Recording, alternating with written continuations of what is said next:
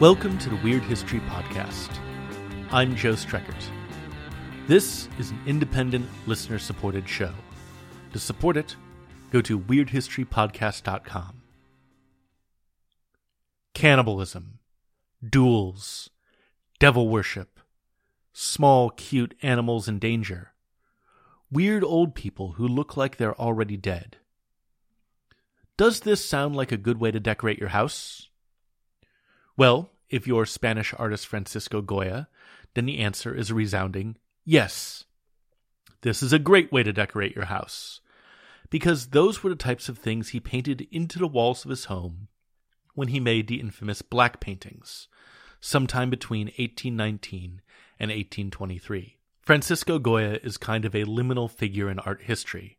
He's both one of the old European masters and an early modern artist. He's an old master in the sense that he did a lot of portraiture for nobility, a lot of pictures of fancy people with hereditary titles. But an early modern artist because he did a lot of paintings that were fantastical, were emotive, were, above all, supposed to make the viewer feel something. And his masterpieces to black paintings are every bit as evocative today as they were when he first made them. Born in 1746, Goya got his start at an early age. He was born into a middle class family, and he had the opportunity to travel to Italy as a teenager and study painting. He did well there. He was a good student and even won a painting contest. When he returned home to Spain, he had the skills to be a painter, and he also had two qualities that made him a really good freelance content provider. If any of you have ever worked as a freelance graphic designer, or artist, or writer, you'll know that there are two big things that employers look for. They want your work to be good, they want it to be clean and error free. That's important. But they also want you to be fast and reliable. And Francisco Goya was fast and reliable he was often able to complete a portrait in a single sitting, and he was able to execute consistently and well. His quality, combined with his reliability and his speed, made him popular with people who wanted to get their portraits done. And his popularity and his prolificness eventually launched him into a career as a court painter for the King of Spain, Charles IV. This meant a lot more commissions for Goya from nobility. After all, he was court painter. If you are a fancy person, there's only one guy that you really want to do your portrait. And for a while, Goya was that guy. He seemed to occasionally have fun with his job. He seemed to have had a sense of humor. Most of the portraits he did were, you know, portraits, but every so often he inserted something kind of cheeky for instance, he did a portrait of Charles IV and his family where Charles IV wasn't in the middle, his wife was, because everyone thought of her as being the one who was really in charge of the family. Charles IV is off to the side, looking like a bumbling sitcom dad. Also, in 1801, Goya did a portrait of the Spanish Prime Minister, Manuel Godoy. And this portrait makes Godoy look like a big, strong man who can do stuff, but in kind of like a douchebag kind of way.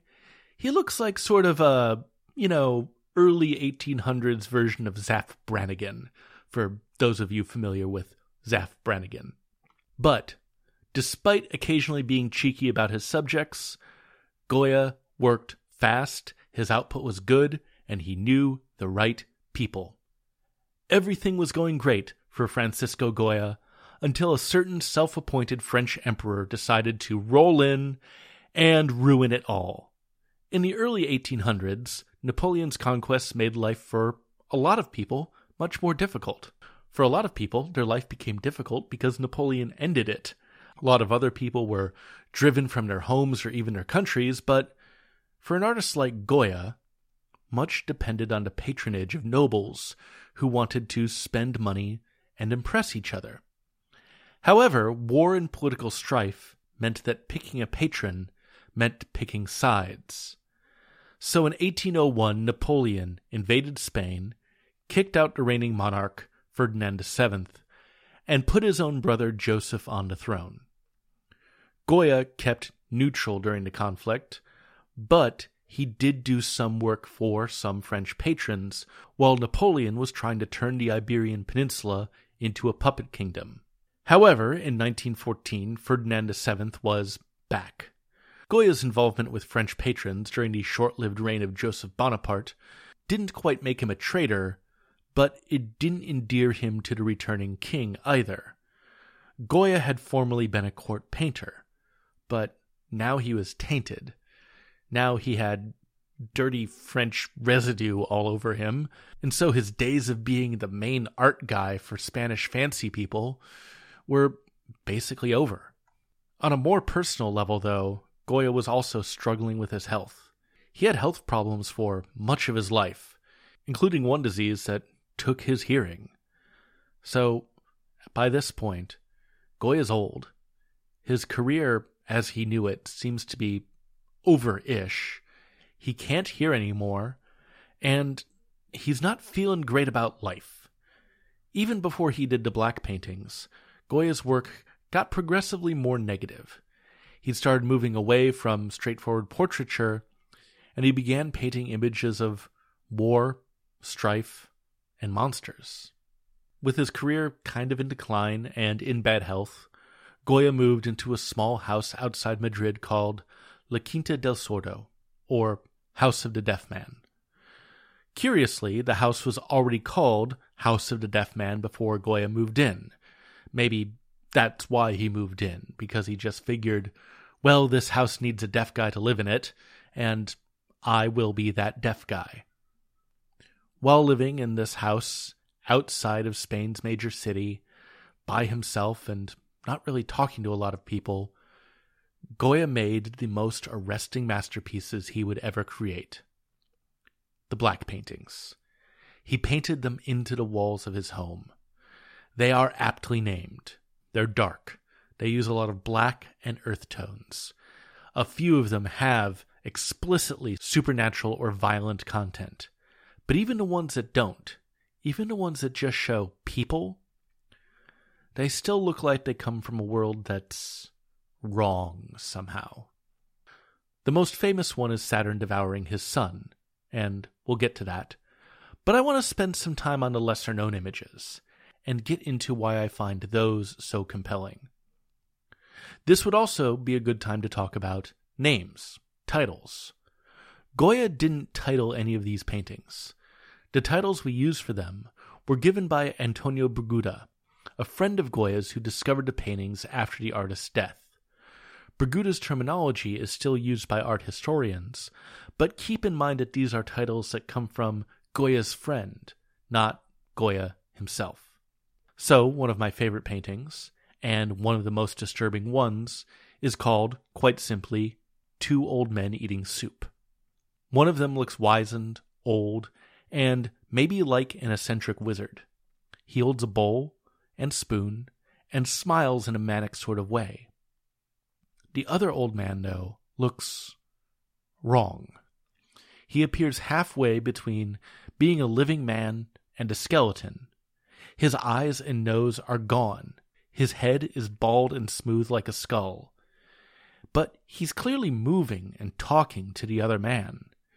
Like some kind of animated memento mori that isn't just going to remind you that you're going to die, it actually opens its skeletal mouth and says as much. Likewise, another painting called Two Old Men looks, for all the world, like a demon whispering into an aged man's ear while he leans on a staff. Still another painting is called Judith and Holofernes, and that shows, as you'd expect, Judith beheading Holofernes. Though in this version, the general is out of the frame. We just see Judith raising a blade while her servant looks on, praying over the execution. We see triumphal righteous violence, and someone else praying over it. And even when that violence is maybe justified, it's still unsettling. Speaking of violence, there's another painting called Duel with Cudgels, which is one of the most brightly lit paintings, but it shows exactly what you'd think two guys fighting with cudgels. Several of the paintings display crowd scenes. The most vivid among these is The Witch's Sabbath, which shows a mob like crowd clustered around a figure wearing a goat mask. Or, perhaps, a Baphomet like figure who does, in fact, have the head of a goat. All of the crowd scenes, though, seem to show people as unreasonable, emotional, and caught up in a moment of unstoppable, doomed passion. Goya, it seems, didn't really like people when he painted these. Even one image, which shows a religious pilgrimage, seems to show the crowd as in the grip of passionate, mindless zeal, as opposed to anything resembling religious contemplation. One painting, Leocadia, is different. There's a woman in a black dress, probably Goya's maid, who leans against a large object, maybe a burial ground. That would make sense. She looks like she's in mourning. Compared to the leering, laughing, manic images elsewhere in the black paintings, she looks peaceful and sympathetic. She is the one mournful figure among so many deathly images. Another, the dog, evokes pity in a different way. We see a dog with its head barely above water, swimming against what looks like a large wave. The dog is tiny compared with the sea and sky around it. It's apparent that the beast is trying to swim, to save itself from drowning. But it's also apparent that the sky and the waves are far bigger than the dog is, and that the forces of nature roll and roil around it. The dog is likely doomed, though there is a chance, a small chance, it could survive. Maybe it will drown. It will probably drown. But even if the dog is able to swim to safety, that survival is not without struggle. That safety isn't without an immense cost. And then, of course, there's Saturn devouring his son. In Greek and Roman myth, of course, Cronus, or Saturn, is one of the titans who predates the gods and is destined to be destroyed by his children. To avert this fate, and by the way, if you're a character in a myth or a legend, don't try to avert fate. It will never go well for you.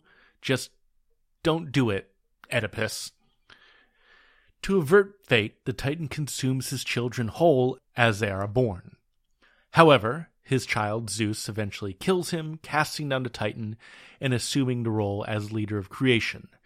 And in some versions of the myth, the children Saturn devoured whole burst out of him like adorable little baby xenomorphs and become the various classical deities that we all know and love. Here, though, Saturn is not consuming his children whole. He's rending his son apart He's bitten the head off the torso, and blood is running down the body. The Titan looks like a crazed beast in darkness.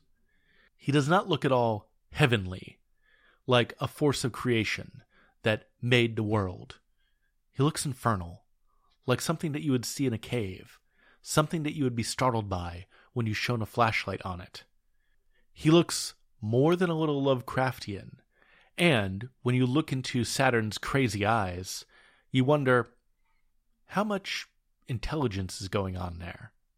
Again, Goya painted the black paintings on the walls of his house, and the image of Saturn devouring his son was, fittingly, in the dining room. As far as we know, Goya never wrote anything about the paintings, or what they meant to him. Goya scholars have searched his letters and journals and writings, and they find nothing about the works that he is most famous for. Also, as far as we know, he never showed the paintings to anyone. We don't have any records of anyone writing about how Francisco Goya invited them over to his house outside Madrid and showed them the new masterpieces that he'd made on the walls of his home. And if he ever talked about the paintings with his friends or family, well, we have no idea what those conversations entail. Toward the end of his life, the very end, Goya lived in a kind of self imposed exile in France, leaving La Quinta del Sordo behind. He died in 1828. The wider world would have no idea about the black paintings until decades later, in the 1870s. Now, these images are mysterious, and you can't really talk about them without talking about the mystery that's kind of been appended on them. Because there is a small conspiracy theory that's been attached to the black paintings. And that conspiracy is that maybe Francisco Goya didn't paint them. Maybe his son did. The theory goes like this Before Goya left for France, he transferred ownership of La Quinta del Sordo to his grandson, Mariano. For complicated financial and political reasons, Mariano transferred ownership to his father, Javier. Javier was Goya's son, and so Javier owned the place that his dad used to live in. According to this conspiracy theory, which I don't buy, it was Javier de Goya who made the black paintings. After Francisco Goya's death and Javier de Goya's death, Mariano owned La Quinta del Sordo once again. Now, Mariano was bad with money. He was something of a spendthrift. He was not especially responsible. And he suddenly had this house that had been left to him by his highly successful grandfather and his kind of successful dad. Mariano figured that having paintings by his kind of successful dad would not up the resale value especially much. But if the paintings were by his really successful grandfather, Francisco, well, then the resale value of La Quinta del Sordo goes way up. So, Mariano de Goya said, Hey everyone, remember Francisco Goya, my grandpappy? Well, I have a bunch of heretofore undiscovered works by him.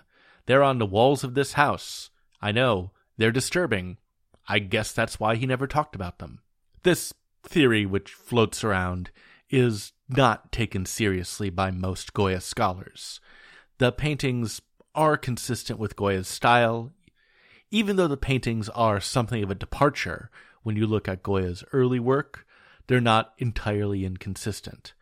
And if you look at Goya's images of war and monsters that he painted toward the end of his life before living in La Quinta del Sordo, well, the black paintings don't seem entirely out of character. And I'm unsurprised that something as compelling and enigmatic as the black paintings would have a conspiracy theory attached to them. Because when we see compelling, powerful, or enigmatic art, we kind of want it to have something to hide. It's not enough to accept that the pyramids were just very large gravestones with rich people inside. We want to believe that they're like some cosmic thing or whatever. It's not enough to believe that Stonehenge are just some nicely shaped rocks that sometimes line up with the sun. We want it to have a deeper, hidden meaning. Because hidden things are cool. Secrets are cool. I think the real secret of the black paintings is not that they were part of an art fraud, real estate fraud scheme perpetuated by Mariano Goya. No, the real secret is a lot more horrible to think about. Because Goya was successful. He was good at what he did, he knew the right people, he had connections, and yet he still experienced pain, loneliness, frustration, and alienation. He was successful, but success doesn't make the darkness go away. It's still there, looking back at you. And Francisco Goya, toward the end of his life, put it on the walls of his home so we could look back at it. As always, this is a listener supported podcast. Go to weirdhistorypodcast.com to become a monthly supporter. Thank you to everyone who does that. Uh, also, go on Apple Podcast and give the show five stars and nice words. Reviews and ratings help other people discover the show. Thank you, everyone who's done that. The show is on social media, facebook.com slash Weird History Podcast. I am on Twitter at Joe Streckert, at J O E S T R E C K E R T. Thank you all for listening. Talk to you next time. Bye. It's getting faster, moving faster now. It's getting out of hand. On the 10th floor, down the back stairs, into no man's land. Lights are flashing, cars are crashing, getting frequent now. I've got the spirit, lose feeling let it out somehow.